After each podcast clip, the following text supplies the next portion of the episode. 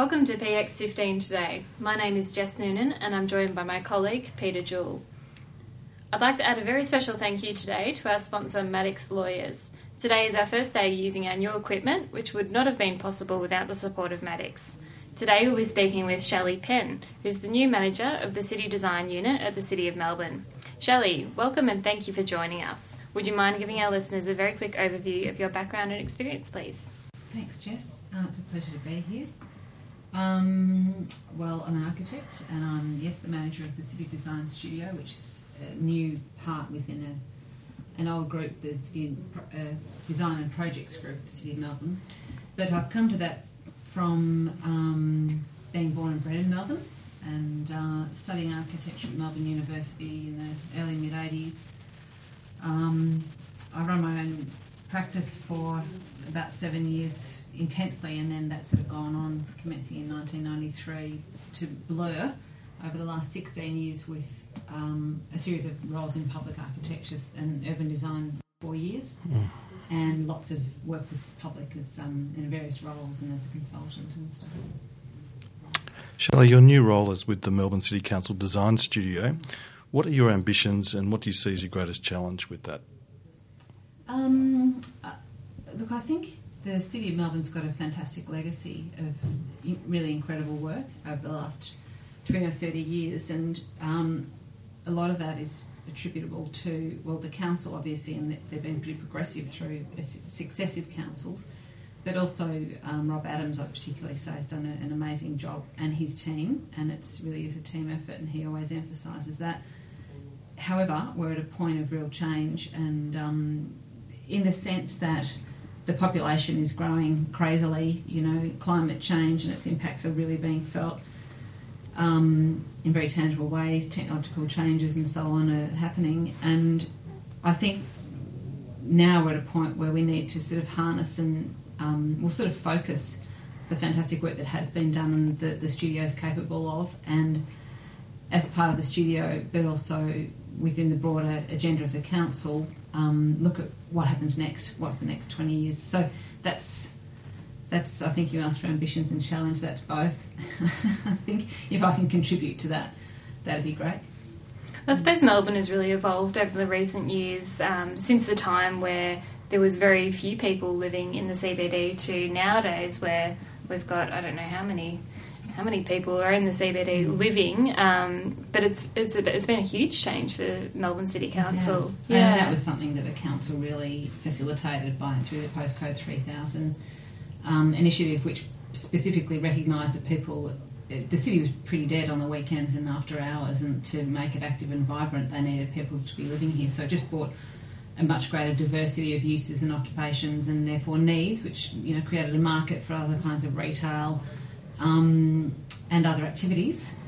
Um, for people. So mm. we've hmm. got this vibrant city that's really come specifically from that yes. initiative. Yeah. So it must be a really exciting time to be in the city development and design space. Totally, and mm. I think I mean the interesting challenge is is you know is there too much residential? So there's got to also be a balance of the use mix so that we don't end up kind of um, killing that diversity of uses that makes it quite um, vibrant and interesting, all the different things that are going on. But also with residential um, occupation, those residents need to be serviced by open space and um, community facilities like schools and all those sorts of things. So you, you can't just do that without thinking of all the flow and effects and trying to provide for them. Shelley, there's maybe some concerns expressed that the with the rapid population growth, that the infrastructure and the public services and the public domain mm. can't can't cope or can't can't create the amenity that, that has been enjoyed in the past. Mm.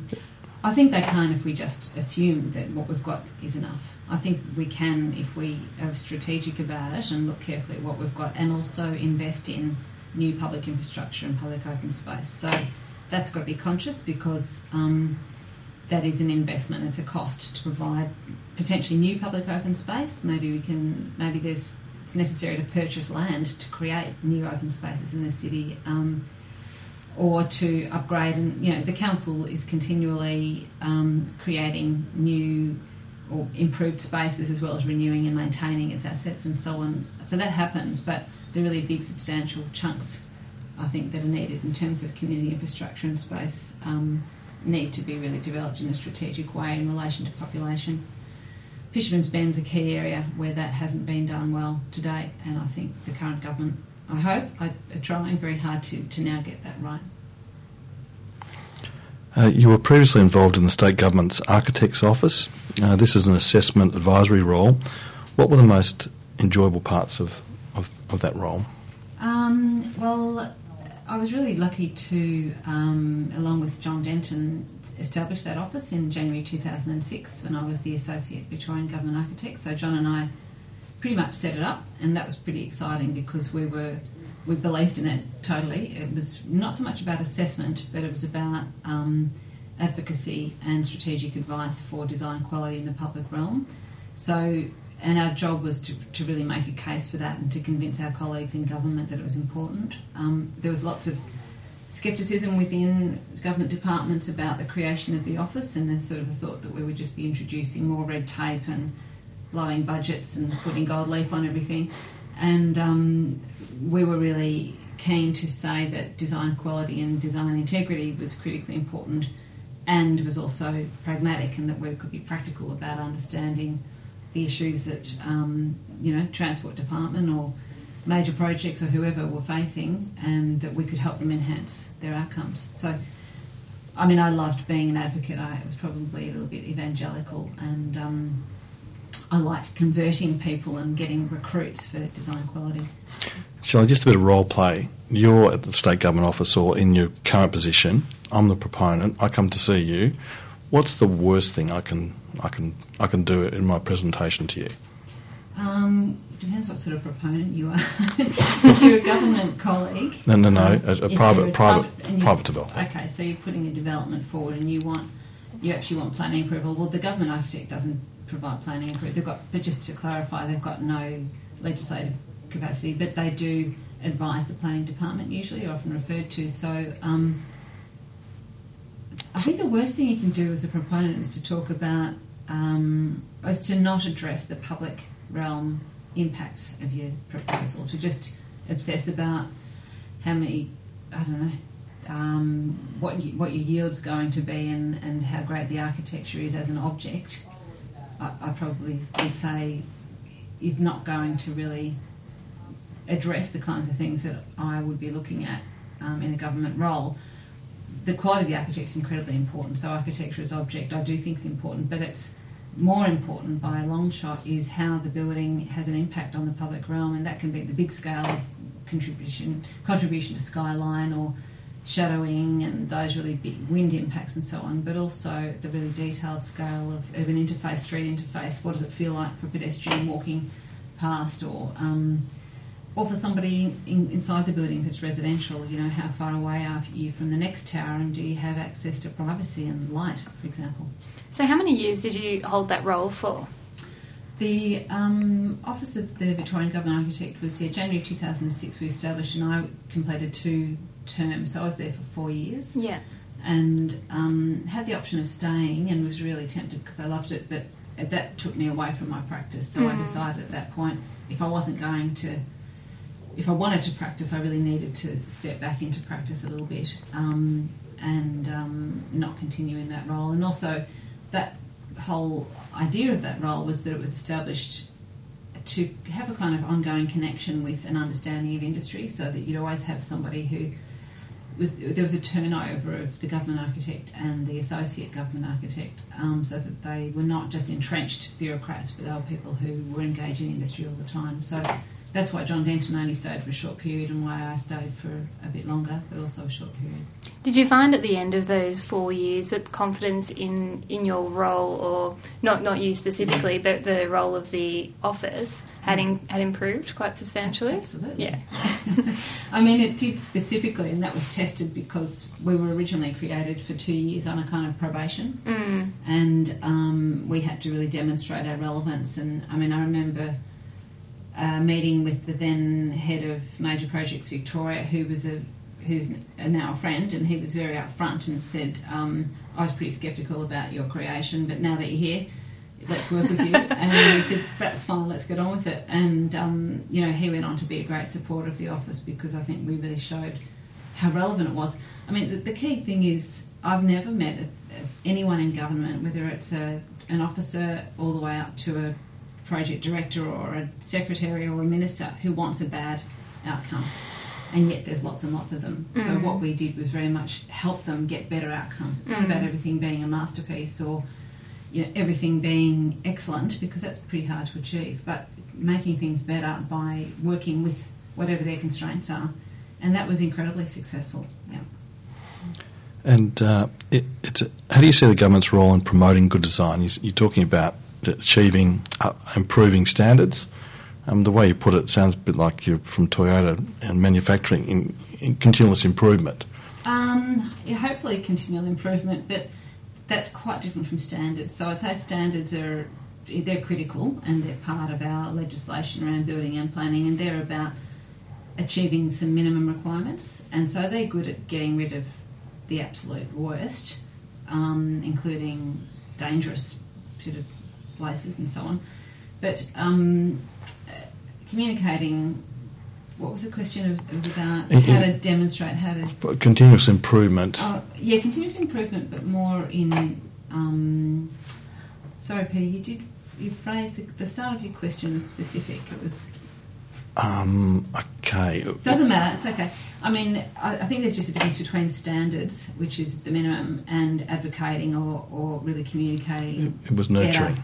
Nurturing. Yeah, it's um, getting better outcomes is much more about yes, nurturing or fostering good outcomes, but that's through demonstration, for example, um, whether through built projects, which is probably the most tangible, because it's very hard for most people to read drawings or um, to envisage what you mean without seeing it or being able to walk through it. And buildings are very much talk to talk to the soul and to the to the um, body in 3D in ways that we can't necessarily articulate. So built demonstration, but also talking about it, recognising through awards and through um, making having a demand saying this matters for these reasons um, and we want it. That sounds pretty simple, but one of the most important things governments can do is say they want an excellent outcome or they want high quality design because then industry will then respond to it. One of the worst things a proponent can say to a government official, I understand, is what do I need to do to get a permit? Mm-hmm. Has anyone ever said that to you? No, because I haven't really been in the role of issuing permits, probably. But I have certainly had um, sessions where we might have been conducting a design review in some situation, and the questions sort of asked, "What do you, what do we need to do?" But what the answer is usually more complex hmm. because it's not about well, if you just do another drawing or you put a line there, everything will be okay. What you're usually asking them to do is to um, put some more intellectual uh, energy into what they're proposing and to, in fact, often invest further in their design consultant so that their design consultant can put in the requisite um, intellectual sort of engagement and research to, to actually do something that responds well to the set of issues rather than you know providing a really condensed service which is just churning something out. Jonathan Gardner, in an earlier interview, PX9 I think it was, quite accurately described the interactions between developers, architects, and government as the dance. Insert corny music there, I think. Mm-hmm. How do you see this process playing out in your experience? Yeah, I think it's um, great that Jonathan sees it as a dance and um, puts a very positive spin on it. And he's a very positive yes, guy. He is. so, I mean, John's at a level of experience that I hope he's having a dance. He's still doing it, so I hope he'd be dancing um, because it can equally be seen as a battle, and I think many people would think of it as and describe it as a battle. Um, I think to do anything with any kind of integrity at all from a design outcome point of view you have to be incredibly tenacious and you have to be really clear about your vision, what it is, what's, what are the fundamentals of what you're trying to achieve, because you have to battle that out with your client. Even if you've got the most supportive client who really wants something fabulous, you're constantly having to communicate um, not just that it's meeting their needs, but it's doing something beyond them or, or how it's meeting their needs. You've also then got to um, battle the, the planning counter with people who have they're trying to make you know what are the standards that what are the boxes that we can tick um, you've got to, if you're doing something innovative, it's usually challenging to at least some people because they haven't really seen something like that before, so they may not feel empowered to judge it and to know whether it's okay or not. You've got to do that through a building process. You've got to, you know, battle all the way through construction to hang on to the bits that are important. So, in fact, it's damn hard work, which is why I'd say it's great if um, John's Hmm. dancing. Shelley, hearing all that, who would, why would anyone want to be an architect? Well, I think architecture is full of people who actually are deeply concerned with um, the human condition, and that's certainly why I did it. And um, the vast majority of architects I know do it for that reason, and they actually can contribute to that in a whole range of ways. I mean, for me, the I was pretty ambiguous about doing architecture, and um, in fact, it was not until my third year, after my third year, that I really started to enjoy it and develop a love for it. And part of that was being privileged to visit a building in Japan, which was a Frank Lloyd Wright house that he had designed in 1921, and it had been acquired by the local council, and they had it as Japanese style, completely covered, wrapped in scaffolding, so you actually couldn't really see the building from next year, but we got to have a tour of it, and um, it was covered in dirt. All the doors and windows were off off their hinges and stacked up. There was rubble, um, but this, just walking through the spaces, I was actually brought to tears, and that was because of the spatial, the proportions, and the quality of light, even in that condition. That was just extraordinary, and it kind of hit me. That's what architecture, really great architecture, can do, and um, I think that's true of great urban design and great landscape as well. So that for me was the inspiration to go. This is wouldn't this be fabulous to be able to move somebody in that really gut level way, um, so to speak to their soul rather than their mind. Um, and I think most architects are kind of driven by that to at least some extent. Actually, there's been significant changes in city making in, in the last 20 years. And with that sort of renaissance that you mentioned in the early 90s and uh, late 80s, what can we expect the city to be like in 2036? Gee, don't know. More busy. I mean, I think it'll be just it'll be kind of a case of needs must, and I'm hoping the must will be um, much more rich and holistic and integrated ways of creating places for people. I think uh, we've been particularly in Australia able to be kind of lazy in our planning. We've got a lot of space and. Um, not really thinking in a networked way about transport planning and land use planning and cultural and social aspects of city design, and um, that's created some really significant problems. I'm hoping that now we're seeing and the need for much more compact, nuanced, complex, and rich cities um, that are more efficient. I mean, it's all been written about; these aren't new ideas. There's there's um, great research and information about how compact cities are much better for us uh, at the sort of human individual level, but also at the kind of um, the state or national cost sort of level, um, and they're much better in terms of environmental benefits, um, access to services and work, and all those sorts of things. So, look, I'm just hoping we'll see that working well. But I think also um, part of that is having a much more nuanced understanding of the importance of place at the pedestrian level. So, hopefully, we'll get those bigger gestures of um, big picture pieces in a more integrated way planned better, but also much more diverse and rich individual places within the city that are about servicing people at a really um, human scale. What, what about the intelligent city? The, you know, the use of computers and everything to make the city spaces function Yeah. and respond to movements of people. Yeah, look, I'm not an expert on technology by any stretch, but I think that's just pervasive and, and inevitable. I think even just, um, well, we know using apps, you can be, this isn't a city function, but, you know, I was walking along the South New South Wales coast over the summer and on a 9k walk, and we, were, we had an app that was telling us the uh, Indigenous history of the area and, you know, all sorts of other interesting facts. It just becomes something that we, we use. Um, I think that will happen in cities definitely um, in a whole range of ways that I I can't predict. Um, that's just my limitation. Now, I'm interested to hear your thoughts on this term neighbourhood character. Um, new architecture is sometimes resisted, as it's said, not to fit within the existing neighbourhood character. Is there too much fixation on this status quo, do you think? Um, it depends what you mean by status quo, but I think neighbourhood character is a problem, but it's as in the use of that term, but it's only because that's used at the sort of town planning approval level as a way of trying to capture what is in fact a really complex thing. Yes. And so I think um, it's important that there's some sort of protection there. And communities have a very rational fear of poor development. There's been a lot of indiscriminate development, and in fact, there are probably more examples of bad development than good development. Definitely. Although I think that's changing. Um, and I think. Uh, I just got distracted.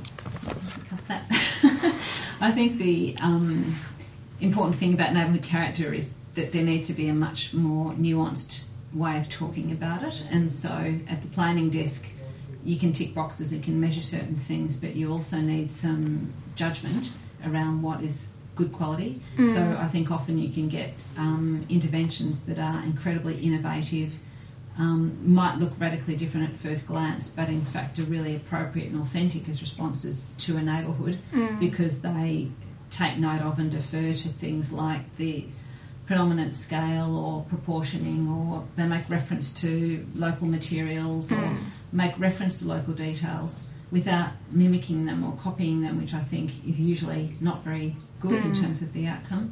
So part of that's about empowering communities to talk about good design so that they're not just sort of saying it doesn't fit with the, the neighbourhood character. It's not just communities though, it's planners. Mm. Um, I think often are not empowered and or councils or uh, responsible authorities are not empowered. I think we need, for example, as well as um, planning approvals to inform that, as we do at the state level, expert design um, review that Mm, can assist definitely. in making judgments. Um, So it's really more about um, a broader understanding of how the architecture fits in within the streetscape, as opposed to saying that house doesn't have a pitched roof, or you know, there's Exactly. and that's I think where we do get bogged down in in this detail sometimes at a at a council planning level. exactly, because I Mm. think it's it's too easy to think of neighbourhood character as being about mimicking Yeah. um, aspects or elements of existing places. Mm. rather than saying what is it about the place that's interesting and could this thing that looks weird or different in fact be responding in a really positive way. There are some great examples of that. Um, one Melbourne example uh, is uh, it's a city example, so it's not a suburban one, but it still stands. Is Monaco House by McBride Charles Ryan in Ridgway Place, which is a quite obviously radically different and innovative structure. But if you look at it in, the, in its very old-fashioned streetscape um, opposite the gardens of the Melbourne Club, it's the, the scaling of the building as a whole, the way it's articulated, so this sort of faceted facade kind of makes reference to adjacent heritage buildings. Um, even there's a little bit of a patch of um, astroturf or you know fake grass at the front, which makes a little kind of faux reference to the idea of urban design and streetscape. Plus the way it actually opens onto the street.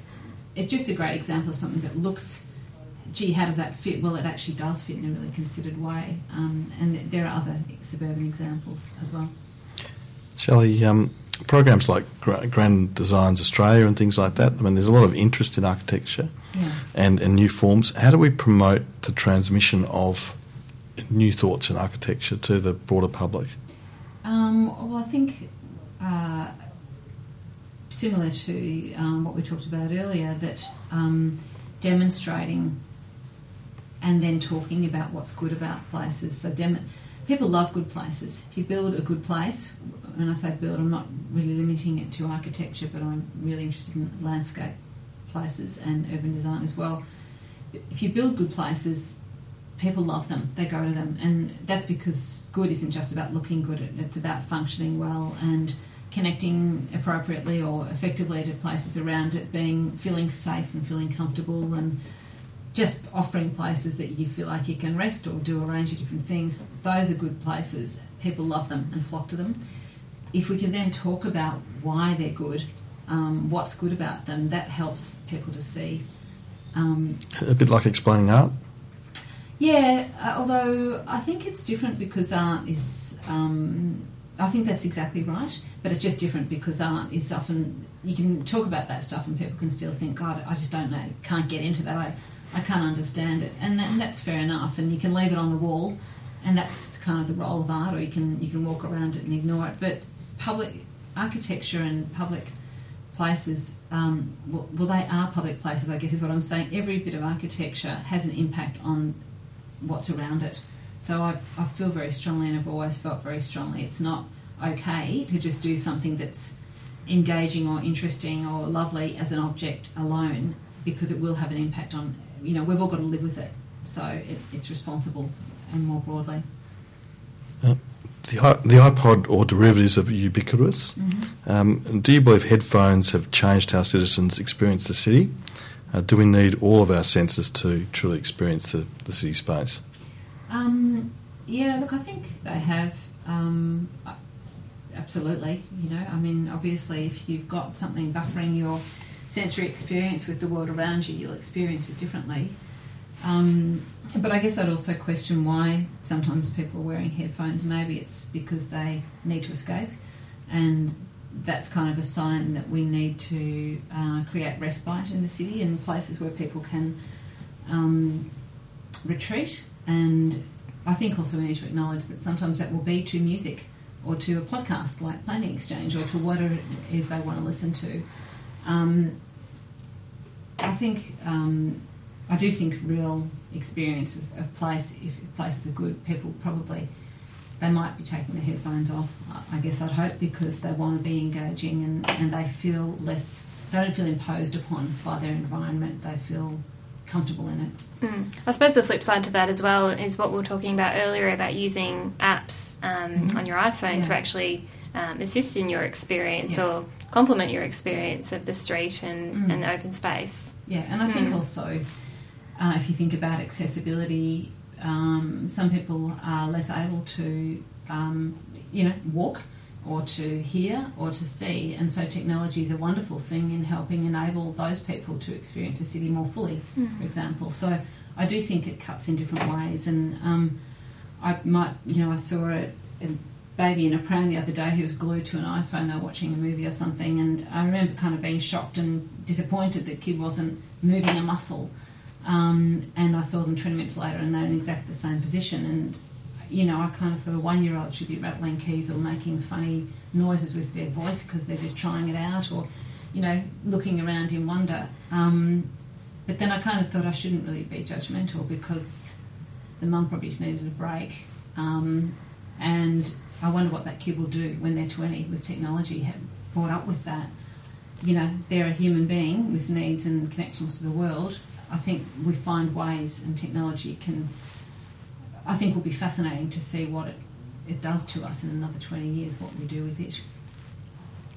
Is there anything from the past, uh, previous um, century, I'm talking about the ni- 19th century, I wasn't on them, but yeah. no, no, that, uh, that you would, you would like to bring back to the city? Is there anything from the past, from historical cities, that you think can come back or, or could be promoted?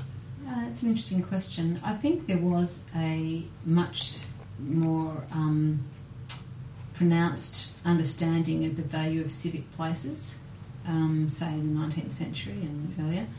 And so the investment in incredible edifices like Houses of Parliament and so on, but also post offices and banks, they were grand buildings and they weren't all good buildings, but there was a clear signal of investment in the public realm and in the civic um, civic places is important, and that sends a signal to people. You feel like the civic is important, um, and it's being invested in, and I think that's a really we see that now where there are um, great public open places that have been created within cities that have been well designed and well constructed.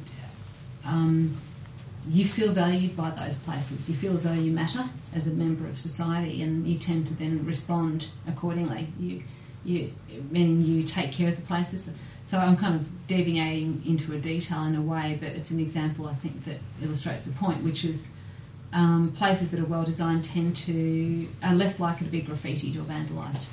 It's like um, I remember, you know, we'd have parties in share houses when I was 18, and you'd clear all the furniture out and remove anything nice because you thought it was going to get trashed. And so what happened? Everyone came in, they trashed the place, and they spilled their drinks and buttered their cigarettes on the floor and then at some point we realised after a few years that actually if we left it looking quite nice, people would take better care of it, and they did.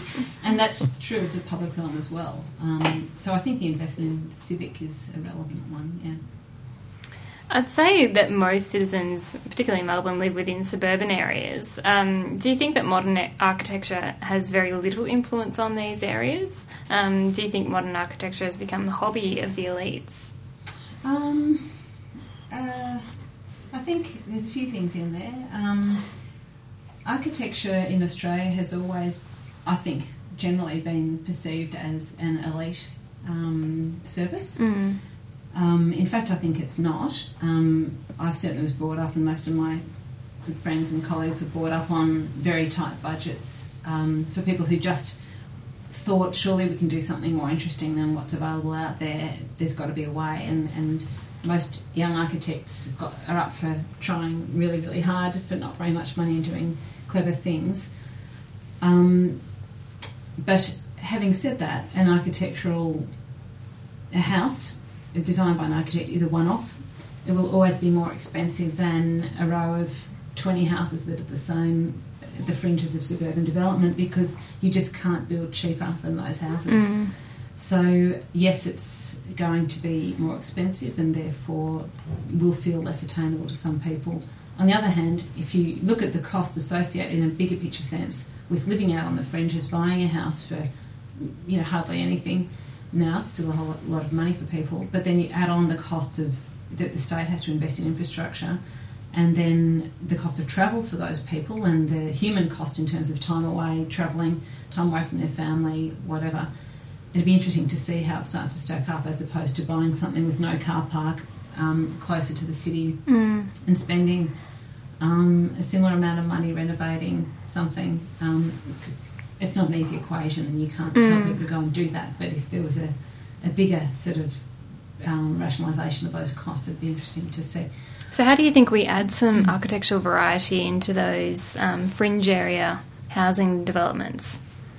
Um, What, what's the best way for us to try and include that? Because I think at the moment we're certainly faced with an issue of, um, like you described, having you know twenty houses in a Mm. row that look exactly the Yeah. same, and you know what are they going to look like in twenty years? It's very hard to influence that, and It I've been involved in um, one significant project when I was the associate government architect, working with then Vic Urban and the Department of Planning and Community Development, as they were then called, and others on uh, Department of Housing, in fact, on some new models for housing that was sustainable, affordable housing um, for exactly that situation. And Mm. the idea was to uh, we ran a competition. We got I think four uh, four design teams who did I think, I think two houses each. I can't remember exactly, but they were built out in Dandenong, and um, the idea was to demonstrate. People would come in and look at them and say, "I want one of those," or "I could do something like this."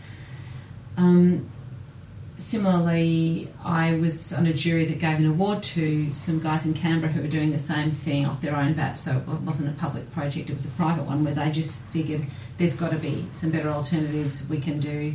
Um, you know, five star houses or six star houses. I think they were doing that are really affordable and spatially more interesting and engage better with their sites and actually are better for people. I don't know how either of those projects has panned out in reality, but I'm not seeing those places being rolled out en masse, which is depressing. Mm. Um, I think it's really difficult. I think just continuing to talk about and show alternative models to the market is the key. Um, and also engaging in a more meaningful way with those developers so that they might see some benefits from thinking slightly differently as well. But uh, and some of them are very innovative and are engaged in innovative alternatives. But at the end of the day, there's a very conservative idea around that market and the product, which is what it is, Mm. and um, the profit and so on that's associated with it. So I, I think there's an easy answer to that one. Yeah, it's a tricky one, definitely. So, just finishing up, Shelley, we're just interested to know what are you currently reading, watching, or listening that inspires you? Um, okay, so uh, I've been listening to Kurt Vile a lot lately. Um, I'm always listening to PJ Harvey, who I think is incredibly innovative. We were talking about you know, innovation in architecture, and I think she's a brilliant innovator. You, every album of hers is different. Um, and, and yet there's usually a theme or there's a whole range of things going on within any one album and they're all really authentic and powerful. I think she's amazing. Um, I've been reading uh, what a lot of people are reading at the moment, which is um, up to the last book in the um, My Brilliant Friends series by Elena Ferrante, which are fantastic novels that I recommend for anybody, set in Naples. The story of two girls and their friendship uh, all the way through their lives, from being very young to being old.